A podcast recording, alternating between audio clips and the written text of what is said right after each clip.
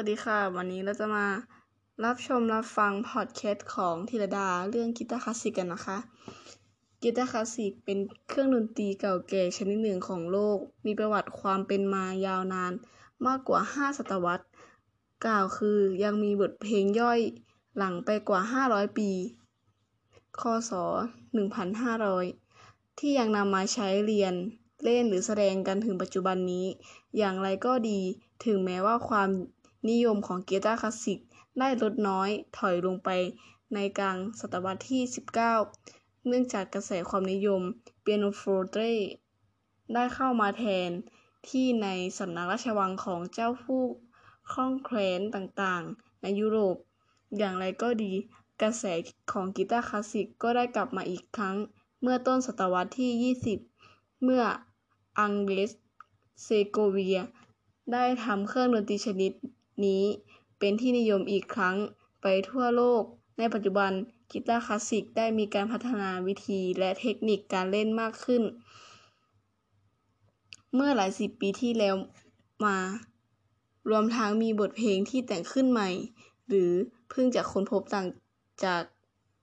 ที่อื่นมากมาย เนื่องจากถูกเก็บเอาไว้ในกูอยู่เป็นร้อยปี ส่วนในด้านการทำกีตาร์ ก็มีช่างทำกีตาร์จำนวนหลายร้อยคนทั่วโลก ส่วนมากยังทำตามแบบอย่างของเทเรส ช่างทำกีตาร์ในปลายศตวรรษที่ 19 ที่สามารถออกแบบกีตาร์จนเป็นมาตรฐานจนถึงทุกวันนี้ นอกจากนี้ยังมีการค้นพบ การพยายามคิดค้นหาวิธีใหม่ ๆ เพื่อทำให้เสียงกีตาร์มีเสียงที่ดีขึ้นและดังขึ้น บางทีก็ประสบความสำเร็จอย่างสูง และบางทีก็ล้มเหลว แต่ยังมีปรากฏการณ์ออกมาให้เห็นเรื่อยๆ สะท้อนให้เห็นถึงการพัฒนาที่ไม่มีสิ้นสุดของการทำกีตาร์ในปัจจุบันมหาวิทยาลัยชั้นนำหลายแห่งในสหรัฐอเมริกา จะมีภาควิชากีตาร์คลาสสิกอยู่ และจะมีจำนวนไม่น้อยที่สอนกันจนถึงปริญญาเอก สถาบันดนตรีชั้นนำของอังกฤษ แคนาดา และออสเตรเลีย ก็มีการ สอบเกรดดัง เช่น เครื่องดนตรีคลาสสิกอื่น ๆ มีนักกีตาร์ที่มีชื่อเสียงเดินออกเดินทางไปแสดงทั่วโลก ในเมืองสยาม สถาบันการศึกษาชั้นนำอิทิเช่น จุฬาลงกรณ์มหาวิทยาลัย มหาวิทยาลัยเกษตรศาสตร์ มหาวิทยาลัยมหิดล และมหาวิทยาลัยศิลปากร ก็ได้มีภาควิชากีตาร์คลาสสิกในระดับปริญญาตรี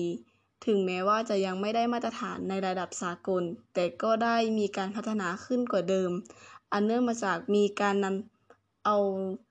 นักกีตาร์ที่มีฝีมือจากประเทศเข้ามา และมา master class มีการจัดงานกีตาร์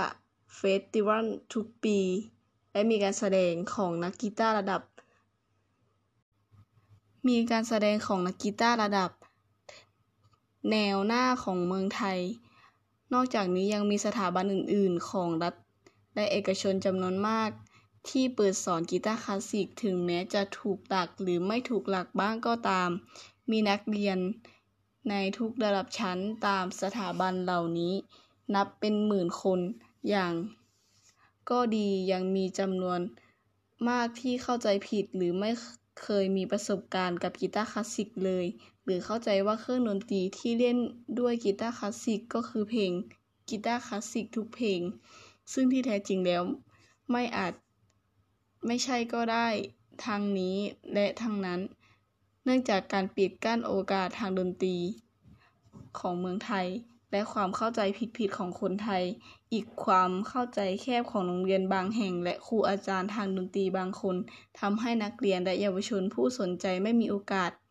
หรือปิดโอกาสของตนเองที่เข้าร่วมกิจกรรมอื่น ๆ ที่จัดโดยสถาบันอื่น